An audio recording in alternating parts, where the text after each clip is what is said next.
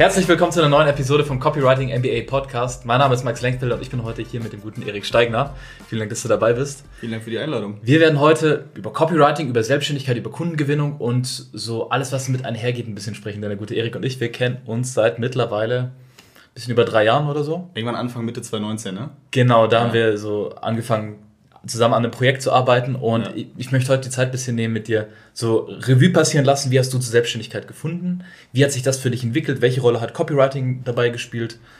Und auf was für Stories du sonst noch dabei kommen? Ja, super gerne. Insofern, 2019, ich weiß noch, wir haben ja mit einem gemeinsamen Mentor dann letztlich zusammengearbeitet. Ja. Ähm, aber davor hattest du ja schon dich online umgeschaut, was, was kann ich machen? Und erzähl doch mal kurz, wie bist du so in Richtung Selbstständigkeit überhaupt gekommen? Das hat bei mir alles so ein bisschen nach der Schule angefangen. Ich habe angefangen dann äh, zu studieren. Ich habe dann Informatik angefangen zu studieren, äh, weil es bei uns in der Familie einfach so irgendwie gang und gäbe, weil Informatik lag in der ganzen Familie. Mhm. Habe das dann vier Wochen gemacht und habe das dann ganz schnell wieder sein lassen. Also es war gar nicht mein Ding. Ich, äh, kurzer Randfakt, ich weiß zum Beispiel, dass ähm, in, ich hatte sehr viele Mathevorlesungen und in dem Gebäude, was die Mathevorlesung hatte, dass man sieht, dass die Uni schon dafür ausgelegt war, das war irgendwie Gebäude 49, da stand keine 49 dran, da stand 7 Quadrat dran. Wusstest du schon Bescheid, dass okay. das auf jeden Fall ein Mathegebäude ist? Ist eine Ansage. Da wusstest du Bescheid. Von daher bin ich schnell wieder raus und habe dann gedacht, ich gehe an die FH. ich habe ich hab 7 Quadrat gesehen. da wusste ich, da gehe ich einmal rein und dann, naja, ähm, bin dann an die, ähm, bin dann an eine andere Uni gewechselt, an die FH dann, habe dann Wirtschaftsinfo gemacht, habe das dann noch zwei Semester durchgezogen, habe dann so währenddessen auch schon während dem ersten Studiengang äh, so ein bisschen online geschaut, was ich machen kann, weil ich hatte einen Nebenjob ähm, in so einer Art Edeka war das, wo ich dann, ich war quasi der Typ hinter dem Getränkeautomaten. Also der, der, der Mann, hinten der Mann hinter den Kulissen. Ich bin der Mann, der hinten dran die Strippen zieht, der die ganzen Flaschen, die man reinschiebt, die gehen nicht von alleine weg, das macht jemand. Und ich war die Person dahinter, die das gemacht hat. Ja. So, und ich erinnere mich an eine Situation, wo ich wusste, ich habe darauf echt keinen Bock mehr, war, ähm, wenn der Sack voll war aus dem, aus dem Automaten, musstest du den nehmen und dann musst du den raustragen, so. Das war bei uns in der Hauptstraße, in einem Dorf, wo halt jeder kennt jeden. Mhm. Musst du den Sack halt raustragen und in so einen fetten Container schmeißen. Ja. Und ich erinnere mich dran, es war halt irgendwie Samstagabend, 18 Uhr, die Straßen sind, die Leute, die man kennt, waren da. Und ich trage diesen Sack da rum und der reißt unterwegs auf. Und das war wirklich ein großer Sack. So, voll mit alten. Voll mit alten, stinkenden Pfandflaschen und zusammengequetschten Dosen. Und dann reißt der auf. Und dann war das ganze Parkdeck, weil es so ein bisschen nach unten ging, halt voll mit Flaschen. Und das musste jemand wegmachen, derjenige war halt ich. Und dann wusste ich in dem Moment, dachte ich mir, weil halt, Scheiße. wie immer, wenn sowas Peinliches passiert, in dem Moment, jeder kommt, den man kennt zufällig und vorbeiläuft. Und ich so, das ist jetzt nicht euer Ernst, Freunde. Okay. Dann muss ich halt den Scheiß zusammen wieder machen.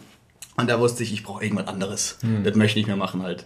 Eigentlich nur als Idee, neben dem Studium irgendwas zu machen. Da warst du 19, oder? Das war, boah, lass mich nicht lügen. Entweder Ende 2018 oder Anfang 2019. Da okay. war ich dann entweder 19 oder 20. Okay, 7 Quadrat. Ja, genau. So in die Richtung. Das ja. war die 7 Quadratzeit. Ähm, ja, also ich, ich meine, es war 2019, irgendwann März, April rum dann. Mhm. So, wo ich dann wusste, okay, ich brauche irgendwas Neues. Das, das macht für mich so keinen Sinn. Ja. Ähm, und habe dann einfach angefangen, einfach stumpf bei Google zu suchen, Online-Geld verdienen. Ja. Und dann bin ich in irgendwie die Sachen reingerutscht, die, glaube ich, die meisten kennen. Man lernt irgendwas über Krypto, über Aktien, ETFs liest man mal was, liest die ersten Bücher und habe dann meine ersten 10.000 oder wahrscheinlich ein bisschen mehr hier damals, gab es zum 18. von meiner Oma damals ein Sparbuch. Mhm. Und das habe ich dann äh, komplett in, glaube ich, die ersten 10.000, glaube ich, in Bitcoin verloren. Mhm. Und dann halt so andere irgendwie Krypto-Geschichten gemacht und dann gemerkt, das ist es auch nicht. und tschüss. Wusste ich dann, okay, Uni und Krypto haben wir beide abgehakt für mich. Und dann, wenn du halt tiefer drin bist, dann kommst du halt da auf ein Video, da sagt jemand Infoprodukte, der nächste sagt Coaching, dann du irgendwie lernst diese ganzen Sachen kennen, die Möglichkeiten, die es gibt. Mhm. Und habe dann eigentlich angefangen, Affiliate zu sein. Also kurz für alle, die vielleicht zuschauen, Affiliate ist einfach Sachen bewerben von anderen, dafür eine Provision kriegen. Das hat sich für mich total logisch angehört. Habe das dann auch ja. probiert für die verschiedensten Kurse. Hat so semi funktioniert und bin dann irgendwann dachte ich, okay, das Problem ist halt, ich kriege nur die Hälfte der Marge logische Schlussfolgerung, ich brauche was, wo ich 100% der Marge kriege, also mache ich einen eigenen Kurs. Mhm. Und dann bin ich dann damals mein erstes Hochpreis-Coaching zu dem Zeitpunkt, damals für 1000 Euro damals gekauft. Das war für mich so viel Geld. Ich hatte so lange überlegt, schlaflose Nächte, deswegen, das weiß ich noch, das war richtig cool. Habe das dann gemacht und habe dann den, den, Kurs angeschaut und es dann umgesetzt und habe einen eigenen Kurs gebastelt, der hieß Mindfit. Thema Selbstbewusstsein. Ähm, habe den dann gebaut und mhm. habe da echt Herz und Seele reingesteckt. Mitgliederbereich Design, die Farben waren perfekt. Halt wirklich sehr, sehr, sehr viel Vorarbeit. Und alles äh, vorgearbeitet, bevor du den Ja, ersten ja. Schritt dann Richtung 100 Prozent. Ich erinnere mich daran, dass ich damals meine ersten VSLs, also meine ersten Verkaufsvideos, da kommt dann noch gleich die Brücke zum Thema Copy. Ich habe nicht gewusst, äh, wie man schneidet, deswegen waren das halt One-Takes und die gingen halt 40 Minuten. Wenn ich mir nach 37 Minuten versprochen habe, habe ich von vorne angefangen. Ja. Ich habe die teilweise siebenmal am Stück dann aufgenommen. Irgendwann dann so einen Hals schon gehabt, weil ich erstens sauer war und zweitens der Hals dann äh, rot war. Ja. Ja. Hab dann das probiert und habe den dann nach sechs Monaten Arbeit, glaube ich, einmal verkauft. Das weiß ich noch genau. Mit, meiner Ex-Freundin damals war ich äh, auf dem Karneval, glaube ich, abends. Es war schon nachts um eins oder so. Äh, Wir waren noch nicht nüchtern, aber ich, ich komme raus und höre das Klingeln von Digistore damals das erste Mal. Ich war so, das ist jetzt nicht wirklich passiert. Ich hole mein Handy raus und sehe drauf, irgendwie 34 Euro oder so kam rein. Ich habe so gedacht, jetzt geht's los. Ja. Jetzt rollt der Stein. Naja, es ist, war der einzige Verkauf geblieben. 34 Euro brutto. Ja, ja genau, brutto. War nicht mal netto. Aber, aber das ist ja schon eigentlich mega, so der erste Euro online zu verdienen, das ist ja schon nicht ohne. Wie bist du denn da rangegangen, das überhaupt zu, wie kamst du diesem einen Verkauf von, Ja. vom legendären Programm Mindfit? Das war ein legendäres Programm. Äh, Wie kam es dazu? Ich habe die verschiedensten Arten von irgendwie Seiten und Funnel gebaut und immer wieder getestet. Und ich glaube, der Funnel, der letztendlich funktio also funktioniert hat, dass es zu einem Verkauf kam, war ein Quiz-Funnel. Also mir ist, irgendwann wurde mir dann, äh, das ist auch ein spannendes Learning, glaube ich, was viele haben, dass so an sich das, das Problem bei dem Kurs war Selbstbewusstsein, möchte keiner kaufen, das weiß ich heute. Sondern es geht darum, Also das, warum das war, worum es bei Mindfit geht, so ich sage jetzt mal Persönlichkeitsentwicklung. Ja, genau. Und dann ist mir irgendwann aufgefallen, okay, das möchte keiner kaufen, weil das sehr unspezifisch ist. Mhm. Selbstbewusstsein, um Frauen anzusprechen als Mann. Selbstbewusstsein, um vor Menschen zu sprechen. Selbstbewusstsein für whatever. Das macht dann Sinn. Das wusste ich dann irgendwann und dachte, okay, wenn ich die Leute vorfrage, was hast du für Probleme? Und so abfrage, okay, bist du Mann oder Frau?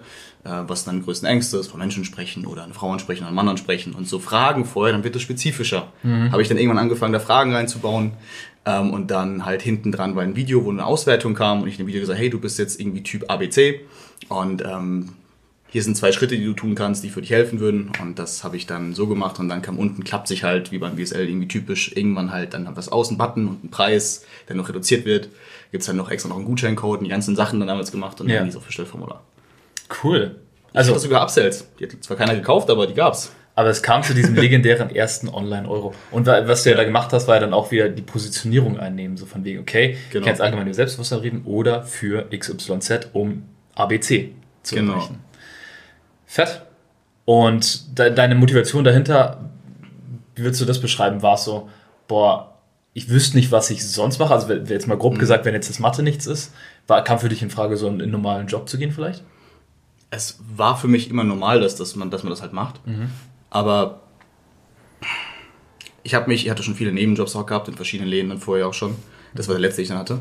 Ich habe mich nirgendwo wohlgefühlt, ich weiß nicht. Also natürlich war die erste Motivation wahrscheinlich auch einfach mehr Geld verdienen. Ich denke, das ist bei allen die Motivation. Aber ähm, ich kam noch nie so gut klar in irgendwie Jobs. Ich weiß nicht, ich habe mich dann meistens aufgeregt und hatte immer schon einen sehr starken eigenen Kopf halt. Und wenn du eine Führungskraft über die hast, dann eckst du halt gerne vielleicht mal an. Der Schule auch manchmal angeeckt und so. Und das hatte ich schon immer irgendwie drin, dass ich gerne mein eigenes Ding mache. Nicht unbedingt immer gegen den Strom schwimmen, aber einfach, ich habe den eigenen Kopf. Und das habe ich nie das Gefühl gehabt, ich kann das da umsetzen. Und vor allem, ich wollte eigentlich nur neben der Uni irgendwas haben, was mir, wo ich nicht die Bierkisten schleppen muss. Das war eigentlich das Erste. Und dann hat man gemerkt, da geht vielleicht ein bisschen mehr. Und dann war die Idee, okay, vielleicht kann ich da komplett was Eigenes machen. Und dann halt von daheim aus arbeiten oder von wo auch immer. So, ich glaube, das sind so die typischen Sachen, die viele wahrscheinlich haben. Ja, also das ist, cool, das ist so cool, so mal dein Einstieg in, in Copy, also nicht in Copywriting sogar, sondern in die Selbstständigkeit einfach mal an sich Ja. und online äh, zu hören. Und lustigerweise war für mich Teil meiner Origin Story auch äh, Pfandkisten. Also Pfandflaschen sortieren bei Adelhorsten am, am Fließband, äh, was ich äh, nach der Schule in den Sommerferien gemacht habe, in der Nachtschicht. Oh, Pfandflaschen sortieren. Insofern, ich, ich kenne die Gerüche von, von alten Pfandflaschen. das ist ein alten Bier, was schon seit irgendwie zehn Jahren abgelaufen ist. Das ist schon super. Ja, also da, da, da war es immerhin so alkoholfreie Getränke. Ich glaube, die riechen nochmal Ein bisschen Nicht- weniger streng. weniger streng, aber eklig ist eklig. Ja, ist einfach nicht schön. Was soll man machen? Was soll man machen? Deswegen, deswegen Genau, leere ich ja. auch immer meine, meine Flaschen sehr bewusst aus, wenn ich die Weil du irgendwie. dann denkst, wer da hinten dran steht, ne? ja, genau. Ich bin bei dir, fühle ich genauso. Ähm, aber wir haben uns ja dann kennengelernt, so 2019, haben dann eben mit Fokus auf Direktmarketing, also Copywriting und bezahlte Werbeanzeigen auf Genau. Social Media zusammengearbeitet und so Funnels gebaut und Promotions ausgedacht. Und ähm, was waren, wie hast denn du Copywriting gelernt? Also was waren da so deine Schritte, die du gemacht hast, um so das zu verstehen? Weil du hattest ja die Idee mit dem Selbstbewusstseinsentwicklungskurs Mindfit und hast ja dann irgendwann gemerkt, warte mal, die richtigen Worte verkaufen das. Mhm. Wie hast du dir da langsam so dieses Know-how angeeignet? das ist ja spannend, das hat ja damals noch so, wie wir uns dann kennengelernt haben. Mhm. Zu, ich habe ja gerade schon erzählt, dass der Funnel, der für mich funktioniert hat, war halt, wo ich Fragen abgefragt habe vorher. Und ich war dann in allen möglichen Gruppen bei Facebook damals unterwegs und habe dann da so Fragen eingestellt und sich ausgetauscht hat. Und ich hatte dann eine Frage dazu, warum die Seite nicht so konvertiert und mhm. habe das dann da reingeschickt. Dann kamen so ein, zwei Antworten, mach doch das, probier mal das. Dann kam halt eine Antwort, die war halt so lange, die ich halt nicht verstanden habe, wo ich halt wirklich nicht, ich habe nichts davon gepeilt, was da stand. Ich war so, ich weiß nicht, wer das ist, aber ich müsste nämlich mal austauschen. Das war ja unser gemeinsamer Mentor dann später, mhm. der mich dann auch so viel eingeladen hat und dann mir so ein bisschen gezeigt hat, das ist Copy. Ich habe nicht gewusst, dass das so ein eigener Blog ist, dass das so also, dass das da ein Baustein ich, ich wusste, du brauchst eine Seite, da sprichst du halt an, wen du ansprichst mhm. und das, was die für einen Schmerz vielleicht haben, so diese AIDA-Formel Basics lernt man da irgendwann ja. kennen. Aber dass das jetzt der Blog irgendwie Copy ist und dass das eigentlich ausschlaggebend ist für Erfolg oder Misserfolg von allem eigentlich, was du machst. So mhm. wie du es halt kommunizierst. Du kannst das geilste Angebot haben, wenn du es nicht kommunizierst, dann wird es keiner kaufen. Mhm. Und das wurde mir dann langsam klar, weil er mir so ein bisschen gezeigt, guck mal, das sind die Hauptblöcke, du hast halt Ads, okay, aber die Ads transferieren die Worte halt zu den richtigen Menschen, aber da ist halt der Knackpunkt. Und dann wurde es klarer und habe mir dann, das hast du glaube ich auch gemacht, so alte Sales Letter, so, so ganz alte von so Halbert und sonst was, ja. einfach abgeschrieben. Ja, Gary Halbert vielleicht so eine der Copywriting-Legenden überhaupt so aus dem US-amerikanischen Raum, von dem man halt so Verkaufsbriefe findet von, ich weiß nicht, den 70ern oder sowas. Oder 60ern, aber echt richtige Briefe, die verschickt wurden, ne? Ja, genau, ja. Wo, wo man halt einfach an einem sehr, weil wenn man das in der Online-Welt so sieht, Copywriting ist so, es gibt so viele Sachen, die man machen kann und Optionen ja. und Funnel und Website und, und, und Werbeanzeigen und Zahlen und Technik. Aber wenn man es mal runterbricht, was ist es und woher kommt das Ganze, sind ja die fu fundamentalen Dinge, die da mit reinspielen, ja aus hunderte, hundert Jahre alt mhm. und verkaufspsychologische Basics, die in uns irgendwo verankert sind. Ich meine, das agiert ja, ja damit wie unser Gehirn funktioniert. Und ähm, damals haben halt Leute wie Gary Harbert ja. eben ein Angebot gehabt von jemandem oder von sich selbst. Und anstatt halt, dass sie wie heute Werbeanzeigen schreiben oder Social Media Posts machen oder sowas. Als Briefe, ne? Genau, war es ein Brief. Da wurden halt Adressen eingekauft, keine Ahnung, Leute, die dieses und dieses Magazin lesen. Mhm. An die frankieren wir jetzt 1000 Briefe wir wissen, okay, ein Brief drucken, kosten, beschriften, versenden kostet 90 Cent. Und wenn wir jetzt 1000 davon verschicken, kriegen wir 20 Rückmeldungen. Jetzt muss ein Produkt sein, das sich lohnt halt dann 90 mal 1000 wäre 900 Euro ja. zum Beispiel, müssen mindestens 900 Euro bei rumkommen. Und das ist eine ganz simple Mathe, die der auch super erklärt in seinen Büchern. Mhm. Äh, eins der fundamentalen ist ja äh, The Boron Letters. Ja. Habe ich, glaube ich, alle einzeln abgeschrieben. Genau, Empfehlung ähm, so als, als Buch zu Direktmarketing, weil um es aus der alten Perspektive kennenzulernen. Ja. ja, und da haben wir die halt abgeschrieben. Ne? Das Coole finde ich ja bei Briefen ist ja, du hast ja noch, also sagen wir so, die haben wahrscheinlich damals, weil das ganze Mindset, man liest Brief wahrscheinlich noch eher als heute, so, aber äh, trotzdem, Briefe ist halt, die gehen an irgendeinen Wildfremden, der kennt dich nicht, der hat nicht vorher sich ein E-Book runtergeladen, nicht vorher sich ein Video von ja. dir angeschaut, keine Ad gesehen, wo man die schon sieht und sieht dann irgendwie Statussymbole vielleicht. Das ist ein Brief, der kommt kalt. Du hast halt, wenn du merkst, okay, sieht nach Werbung aus, schmeißt ihn halt weg. Ja. Und es war halt recht wenig Platz und sehr on point. Ich glaube, einer der bekanntesten ist, glaube ich, irgendwie Code of Arms heißt der, gell? Genau, da war so das Angebot, dass ein individualisiertes Familienwappen für dich erstellt wird. Genau. Das Interessante ist, also ich hab, deswegen fand ich das so cool, die Brief. Hast das nicht sogar du mir damals empfohlen, die abzuschreiben? Das, ich meine, das kam von dir oder von, von. Ich bin sicher. Das ist cool möglich, dass die Idee von Max kam.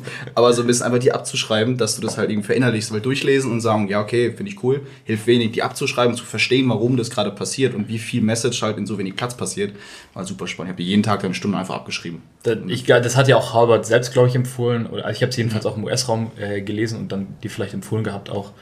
Ähm, weil wenn du das schreibst, dann, dann weiß ja, sage ich jetzt mal, dein Gehirn den Unterschied in dem Moment nicht denkst du es dir aus und bist du das Copywriting-Genie ja. oder, oder schreibst du es jetzt einfach ab? Und einfach dadurch bist du auch noch mal ein bisschen mehr in den Schuhen von diesem Copywriter an, mhm. an sich, diesem Marketer, diesem Unternehmer, diesem, dieser Person, die unternehmerisch fit ist und Verkaufspsychologie versteht. Ja. Und lernst damit viel schneller. 100 Prozent. Ich glaube, das nächste, was ich dann gelernt habe, nachdem ich die Holbert Letters angefangen habe, das dann über schon ein Jahr hinweg gemacht, war ein Buch von Joe Sugarman. Ähm, das kennst du auch, ne? Genau. Ich glaube, Advertising Secrets of the Written Word heißt es, glaube ich. Yes. Ähm, eine, also es ist ein super geiles Buch. Ich erinnere mich dran, dass du mir damals geraten hast, druck das aus. Schlimmste Rat, den du mir jemals gegeben hast. Ich war mit meinen Eltern damals noch im Urlaub, hatte das Buch halt ausgedruckt, das waren irgendwie 200 Seiten oder sowas. Ja. Ausgedruckt dabei, irgendwie zusammengetackert und saß halt am Strand. Es war windig, Sand über den Blättern, die Blätter fliegen mir in alle Richtungen. Ich habe die zusammengesucht und wollte das Buch halt aus. Naja, auf jeden Fall ein cooles Learning daraus war, das, das mache ich bis heute noch, ist das, was er gemacht hat, ist, wenn er irgendwas schreibt, sei es jetzt eine Ad oder eine E-Mail oder ein Brief oder was auch immer du schreibst, das schreibst du runter, lässt es halt liegen und schaust dann am Abend oder am nächsten Tag, ein paar Stunden später nochmal drauf mhm. und liest es und versuchst zu überlegen, welche Worte braucht es nicht, damit trotzdem die gleiche Bedeutung ankommt. Mhm. Und dann streichst du die halt durch. Und das macht er zwei, dreimal, bis es halt auf einmal halb so groß ist, aber es ja. kommt die gleiche Bedeutung an. Das ist eigentlich super geil, weil das brauchst du heute umso mehr. Heute haben wir so viel Reiz, so viel Eindruck den ganzen Tag. Wenn du in so einen, Riesen, wenn du in so einen Text halt kommst, den liest halt keiner, wenn der nicht von Anfang an on point ist. Und dann versuchen so unnötige Worte, unnötige Phrasen vielleicht, die man generell hat, rausstreichen, dass du on point bist, liest sich das viel cooler und ist auch viel schwerer aufzuhören zu lesen, weil jeder Satz halt halt Message. Und es ist auch viel, viel einfacher, oder ich sag, einfacher als von Anfang an alles perfekt schreiben. Gerade genau. am Anfang, das ist ja so eine kreative Tätigkeit, ne? Mhm. Schreiben, man, man, man sitzt da alleine vor dem Bildschirm, man tippt vor sich hin und man, man steckt da ein Stück von sich selbst quasi ja. mit rein. Und äh, wenn man es von Anfang an perfekt machen möchte, dann erlaubt man sich nicht mal zu schreiben. Ja, ich glaube einfach, es ist echt so ein Ding, wo man einfach damit cool sein muss, dass der erste Entwurf furchtbar ist. Auch meine Sachen sind oftmals zum ersten Mal furchtbar. Ja. Und dann schreibt man ja nochmal überlegt, wie kann ich das cooler formulieren. Dann kommt so Step by Step so, kommt dann da was Cooles bei rum. Aber es ist nicht ein Fließtext und go. Das, ja, das passiert sehr halt selten. Die, wahrscheinlich, wenn du eine Statue meißelt oder sowas, dann machst du ja auch nicht von Anfang an perfekte Nase erstmal. Du machst so einen runden Kopf erstmal, dann wird der Kopf langsam cooler. Die genau. Augen rein, Nase vielleicht ein bisschen, das kommt ja mit der Zeit. Genau, vom Groben zum Feinen. Genau, ja.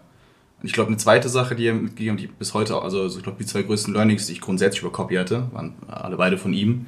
Erstens das mit den Worte streichen. Und das zweite war so ein bisschen, dass äh, quasi Copy wie so eine Art Rutschbahn ist, mhm. die er erklärt hat. Das fand ich bis heute richtig super.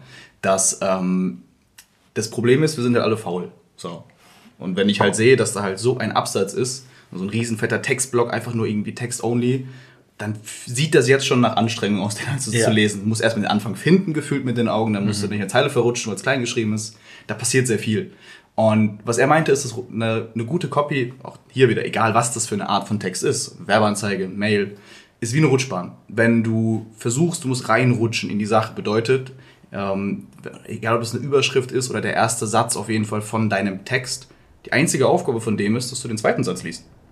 Mehr nicht. Und die Aufgabe von dem Satz 2 ist, dass du den dritten liest. Und vom dritten, dass du den vierten liest.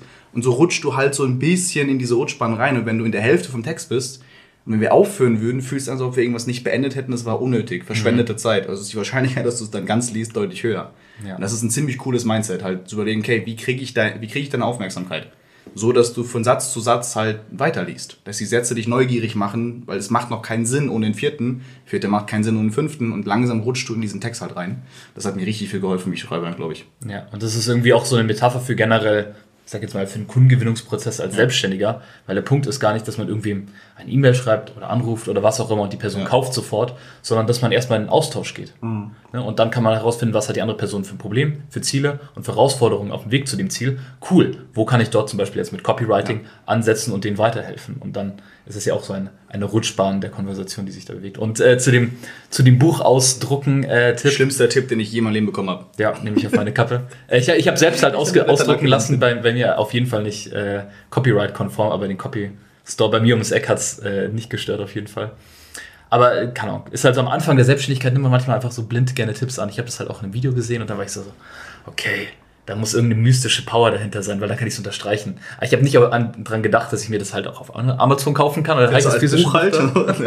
nee, es war so. Ein Textmarker dazu? You have to print it out. You have to print it out. Ähm, aber rückblickend, vielleicht war ja genau das mhm. maßgeblich entscheidend für Erfolg. Mir ist in dem Buch am meisten, glaube ich, von allen Büchern, die ich je gelesen habe, hängen geblieben. Eventuell, weil ich das damit verbinde, dass ich halt panisch am Strand den Blättern nachgerannt bin. Ja, siehst du. so. vielleicht deswegen, aber es stimmt jetzt im Nachhinein, vielleicht war, vielleicht war das der Grund. Ein paar kleine äh, Traumasituationen auf dem, beim Buchlesen einbauen, damit sich das richtig reinbrettet ins Unterbewusstsein. Damit das richtig tief drin steckt. Genau, genau. Ja, ja wenn, wir, wenn wir jetzt so ein bisschen nach vorne spulen, so das war deine Anfänge in die Selbstständigkeit, das war so der Weg hin zu Copywriting. Ja. Und ähm, heute ist ja, du schreibst ja nach wie vor auch Copy in deinen Projekten. Ne, und auch in Agenturprojekten, die wir zum Beispiel dann gemeinsam handhaben, mhm.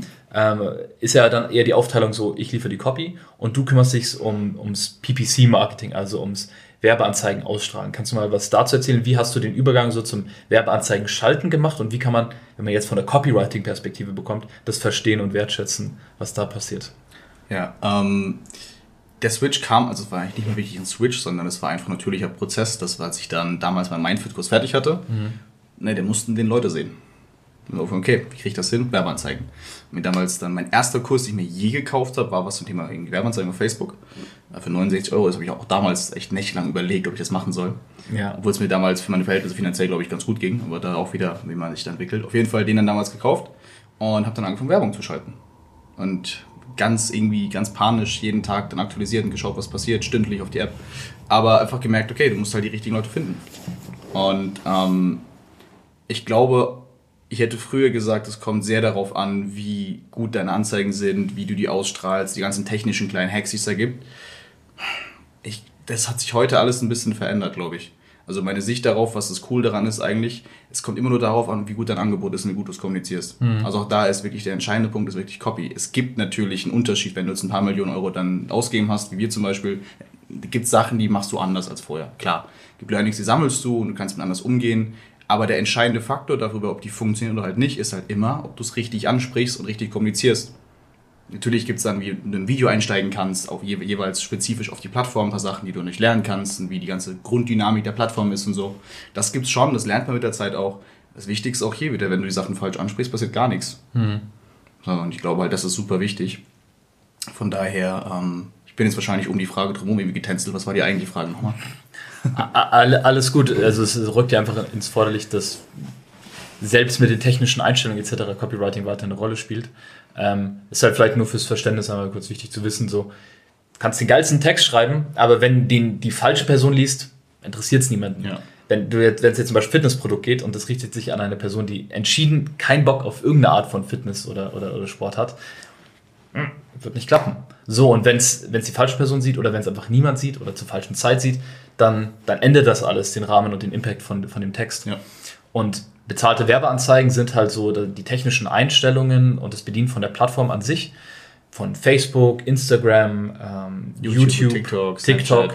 Genau, da halt wissen, wie man, wie man das einstellt. Das genau. ist halt eine wertvolle Kombination von Fähigkeiten, wo Erik da auch noch eben Augenmerk drauf legt. Ja, und dann kommt halt auch ein bisschen darauf an, so was man jetzt für ein Angebot beispielsweise hat und wo das jetzt mehr Sinn macht. Das mhm. gibt ja verschiedene Plattformen, die verschieden funktionieren. Mhm. Und dann, ich glaube, die Kunst auch so ein bisschen mit, wenn man jemand zusammenarbeitet und den auf eine Plattform bringen möchte, rauszufinden, welche wird ihm am besten taugen. Ja. So, wozu passt er besser? Welche, wie redet er? Wie schreibt er? Was ist seine Ausstrahlung? Wo passt die besser rein? Ja. Ähm, dass man das so ein bisschen weiß und dann. Das ist das Spektrum von LinkedIn zu TikTok, sage ich mal, und dazwischen genau. findet man so YouTube, Facebook, Instagram ja, ja. als, als sage ich jetzt mal, fluidere Plattformen. Mhm. Mal, mal eine Frage, weil wir, wir helfen ja Leuten mit Copywriting so von, von Null auf zu starten und wenn du heute von Null auf in die Selbstständigkeit mit einer Online-Marketing-Dienstleistung starten würdest. Wie stellst du dir deinen Start vor? Wie würdest du da rangehen? Was sind so ein paar Meilensteine oder Sachen, auf die du achten würdest? Mit Wissen oder ohne Wissen? Ohne Wissen, aber mit dem Wissen, in welche Richtung es gehen soll. Okay, also ich muss mir Wissen noch aneignen. Ja. Okay. Mm. Ich würde eine Agentur starten. Das jetzt nicht nur, weil wir Agenturen ausbilden, sondern weil ich glaube, dass im direkten, also heißt auf Deutsch, ich würde eine Dienstleistung, ich würde eine Fähigkeit lernen, die verkaufen. Mhm. Was ja letztendlich Copywriting genau das gleiche ist. Mhm. Also es gibt halt Dienstleistungen, die brauchen Menschen, die kann man verkaufen. Das ist jetzt egal, ob es Mitarbeitergewinnung ist, ob das jetzt Neukundengewinnung ist, ob das jetzt äh, an sich irgendwie Schreiben ist, ob das whatever ist. Aber das Dienstleistungsgeschäft finde ich nach wie vor das Coolste weil du am schnellsten starten kannst. Du brauchst jetzt keine, also wie wenn du jetzt einen Online-Shop hast, brauchst du jetzt keine Waren oder ja. sonst was, du musst nichts einkaufen, hast dann keinen Lieferanten und so einen Scheiß. Du kannst einfach du als ein Mannarmee oder ein Frauarmee in dem Fall einfach loslegen und Learning sammeln. Und du brauchst halt irgendwas, was du lernen musst. Ich in dem Fall würde für mich halt wahrscheinlich Werbeanzeigen lernen, damit Mitarbeitergewinnung machen, mhm. weil das einfach gerade einen riesengroßen Bedarf hat. Das ist relativ einfach umzusetzen es braucht jetzt keine komplexen Tools, es braucht keine irgendwie noch extra Software und sonst was, sondern du kannst halt mit internen Formularen von Facebook arbeiten in den meisten Fällen, wenn du starten möchtest. Es geht sehr schnell und du sammelst halt, glaube ich, am schnellsten auch ehrliches Feedback. Gerade wenn du jetzt einfach jemanden kalt anrufst zum Beispiel oder kalt anschreibst, wie auch immer du es machen mhm. möchtest, aber du musst in irgendeiner Form Akquise betreiben. Mhm. Akquise ist halt Menschen, die dich nicht kennen, auf die zugehen, auf irgendeine Art und Weise und das ist am Anfang unangenehm. Was, aber, was würdest du wählen? Telefon, Social Media anschreiben, E-Mail? Was wird dir persönlich am meisten taugen? E-Mail oder LinkedIn. Mhm. Ich war noch nie so wirklich der Sprecher. ich weiß, also wenn ich jetzt sagen müsste, was am schnellsten funktioniert, dann bestimmt Kaltakquise. Mhm. Ich selber in Form von Anrufen. In Form von kalt anrufen, weil du kriegst halt direktes Feedback. Ja. Wenn du einen falschen Satz sagst, legen die wieder auf, weil die haben eh keinen Bock auf dich. So. Mhm. Das heißt, du musst, du kriegst mit der Zeit, glaube ich, ein filigranes Gespür so ein bisschen, das darfst du wie sagen. Aber äh, würde ich am Anfang wahrscheinlich mir nicht zutrauen. Mhm. Deswegen würde ich wahrscheinlich mit E-Mail oder LinkedIn arbeiten, was ähnlich ist, nur halt, du kriegst nicht direktes Feedback. Jemand, der nicht antwortet, will nicht sagen, warum er nicht geantwortet hat. Mhm. So, ähm, obwohl man auch da einfach nachfragen könnte. Aber ich glaube, ich würde mit sowas starten und würde dann wahrscheinlich Mitarbeitergewinnung machen, weil ich, wenn man das glaube ich, als relativ zügig dann auch da wieder, musst du es richtig formulieren können, richtig schreiben können. Das ist, glaube ich, immer so eine Kombination aus Schreiben und den richtigen Menschen zu richtigen Zeitpunkt zeigen. Mhm. Und äh, gerade zum Thema Agentur und, und Dienstleistung, ich, Selbstständigkeit wird jetzt bei uns, ich sage jetzt mal im Schulsystem, nicht wirklich viel ja. vermittelt. Weißt nicht, wie meldest du überhaupt das an? Die Tatsache, dass es einfach eine, eine simple E-Mail an, ans Finanzamt ist oder sowas, sagt dir keiner, wie du das Ganze mhm. strukturierst, wie du Kundengewinnung machst. Kann man ja auch schulisch beibringen, wird nicht gemacht. Okay, und da haben dann die meisten Leute halt im, im Kopf, wenn sie wirklich finanziell krasser durchstarten wollen durch eine Firma, das ist, okay, das muss ein Startup sein, ich brauche Investoren, ja. ich muss erst eine GmbH machen, ich brauche ähm, ich brauche erstmal ein Mockup oder, oder sowas oder ich baue das zuerst und dann werden sie schon kommen. Aber mit der Dienstleistung ist das Ganze halt, ne, wie zum Beispiel im Vergleich zum Online-Shop, wo du dann auch ja. schon gewisses Startkapital und Material brauchst, super easy, weil dein Know-how, das dir niemand nehmen kann, ist halt mhm. dein größtes Asset das du dann in dem Projekt oder in anderen Projekten anwenden kannst. Ja. Und das macht halt so dieses Marketingverständnis in Form von Mitarbeitergewinnung, Kundengewinnung, Ads schalten, äh, Copywriting aus. Und auch da wieder, also es ist halt wirklich, es, es ist, wenn man sich das mal anschaut, wie das früher war, wenn es wie macht die selbstständig starten Business, was da alles passieren muss heutzutage, wenn Leute sagen, ich habe ja noch gar keine Referenzkunden, zum Beispiel mhm. kommt bei uns auch Feedback, vielleicht bei euch auch, naja, dann ist das kein Negativpunkt. Man kann einfach, wenn man mit jemandem spricht, sagen, hey, du bist der Erste, der mich drüber spreche. Du hast das große Glück, dass du der Erste bist, der das Angebot von mir kriegt. Ja. Ich habe dazu eine Ausbildung gemacht und du bist der Erste, der es umsetzen kann. Deswegen kriegst du auch einen Sonderpreis unter der Voraussetzung, dass du mir, wenn es danach gut läuft, einfach irgendwas irgendwie Cooles schreibst oder Video dazu aufnimmst. Mhm. Das ist doch ein Vorteil. Ja. So, das ist, das ist ja schon der größte Einwand, der kommen kann. Du hast ja noch nie gemacht, das ist richtig. Und das ist das Coole für dich, du kriegst nämlich einen guten Preis dafür. Dann hast du das Ding schon ausgehebelt. Und das ist halt alles, was du brauchst. Du brauchst halt einen Laptop, der muss auch nicht super teuer sein, reicht 100 Euro vielleicht. Dann kannst du loslegen. Und wenn man mal zurückdenkt, so, keine Ahnung, alleine, sagen wir mal, 20 Jahre, wo einfach weniger, gab es zwar Internet und Computer schon, aber viel weniger verbreitet, äh, oder 30 Jahre zurückgeht, verdammt, wie wärst du da gestartet? Da musst du halt dann Du musst Laden aufmachen gefühlt. Laden aufmachen oder mit einer Dienstleistung klopfst ja. du dann äh, an Türen und musst halt da dich ganz anders durchkämpfen. So klar gibt's äh, Direktmarketing, dann via Briefe und mhm. so weiter, aber du musst erstmal drauf kommen. Und Versandkosten sind nochmal höher. Und der Bezug dazu fehlt dir völlig. Heutzutage ist das ja fast schon mehr Mainstream geworden. Die Persönlichkeitsentwicklung, dann ist der Weg zum Marketing nicht mehr so weit. Sondern dann kommst du schneller rein. Ich weiß gar nicht, wie früher Leute da reingekommen sind. Es war ja. jetzt nicht so irgendwie krass angesehen, bekannt und cool wie ja. heute. Weil ich weiß noch, ich habe so ein äh, so ein Polaroid-Bild, ein altes von meinem Vater, wo er an seinem Schreibtisch sitzt beim Arbeiten und da ist kein Computer, sondern es ist einfach Dokumente. Und ich, so, ich frage mich so, was hast du gearbeitet? Hey, was machst du? was hast du eigentlich gemacht den ganzen Tag? Also, woher kommen die Dokumente? Muss jetzt jemand ausdrucken? Wie werden die hergestellt? Das ist ja alles viel, viel langsamer und heute ja. kannst du eine Idee haben, testen und heute noch Hilfe holen. Ja. Das ist ja das Krasse, ne? Du kannst ja, wenn du irgendeine Idee hast, kannst du theoretisch heute live setzen. Und sowas wie eine Online-Fortbildung, sowas, das gab es ja auch nicht, wo du dann bequem ja. zu Hause keine Ahnung, im Bett liegst und auf Zoom zuhörst, wie jemand dir was erzählt oder einen Videokurs anschaust oder einfach am Schreibtisch sitzt. Mhm. Das gab es ja damals auch nicht. Du musstest irgendwo hinfahren, einen Fernlernkurs, hast Anfahrtskosten, was. Ne? Heute ist alles verdammt einfach. Und ich glaube, äh, die Chance darf man einfach wahrnehmen. Aber ich glaube sogar heute ist nicht mal, es ist einfacher daran zu kommen, aber ich glaube, dass viele das, also ich glaube, dass es auch seine Schattenseiten hat. Insofern, Stimmt. dass Information, also das sehen wir und Learning von mir war auch, was man, auch wenn man jetzt in, in, irgendwo mit jemandem redet oder nimmt ein Video auf oder in, dass man einfach Angst hat, zu viel schon zu sagen, zu viel zu offenbaren von seiner Lösung. Mhm. Ähm, und Learning von mir, aber du kannst nicht zu viel sagen. Du kannst, also du, theoretisch könntest du alles umsonst raushauen. Leute würden es trotzdem kaufen. Warum? Weil Informationen sind gar nichts wert. Mhm. Ich glaube, das ist halt die Schattenseite so ein bisschen, weil alles frei verfügbar ist. Du ja. findest jegliche Kurse umsonst im Internet oder auf YouTube. Wenn du eingibst, wie funktionieren Facebook-Werbeanzeigen, findest du stundenlange echt gute Videos dazu, ja. wo du theoretisch alles lernst, aber Informationen sind halt nichts wert du brauchst einen roten Faden, wann du welche Informationen brauchst. Und deswegen sind dann so Leute wie ihr oder wie wir halt jung und hilfreich oder Leute, die wir damals halt hatten, die das halt und sagen, pass auf, jetzt machst du das. Ja. Nicht das, nicht das, nicht das, genau das. Und auch dieses Commitment, das da halt finanziell, emotional genau. und zeitlich halt ist, wenn du sagst, puh, ja. ist jetzt eine Summe, die, die, die kitzelt, wenn ich die ausgebe und ich, ich möchte, dass es funktioniert. Das muss vielleicht auch so funktionieren, aber dann ist umso mehr, sage ich jetzt mal, Feuer dahinter, tatsächlich was draus zu machen, als, ja, ich habe ein Buch gelesen, von dem ich mal ein Kapitel gelesen äh, an, angefangen habe und Ja. äh, vielleicht nächstes Jahr. Und diese Entscheidung, das dann zu machen, weil es gibt halt auch nicht nur eine Option, wie man das machen kann. Es gibt ja 10.000 Wege, was du machen könntest. Auch hier wieder, du könntest Copywriting machen, mach eine Agentur, mach einen Online-Shop von mir aus. Oder was auch immer es alles gibt. So, wenn du dich halt, wenn du sagst, ich mache jetzt das und hast dann dich dazu entschieden und vielleicht holst du ja dazu noch eine Schulung oder sowas und die ist dann ein bisschen hochpreisiger, dann ist man halt auch so locked in, dass man das auch macht dann. Weil du Ja. könntest mit allen erfolgreich werden. Es gibt auch Leute, die machen Millionen mit Online-Shops. Es gibt auch Leute, die machen Millionen mit Amazon. Es gibt, du kannst überall alles machen, aber so sich dafür zu entscheiden, ich glaube, das wird mit zunehmender Informationsflut halt, die wir haben, schwerer. Und deswegen sage ich, ich mache jetzt das und go for it. Ich glaube, das ist schon wichtig. Ich, ist ja bei uns nicht anders, wir machen ja genau das Gleiche. Ja. Insofern, ne, die, insofern, die, die, die Synopsis von allem, Wissen oder Umsetzung ist nix. Ja.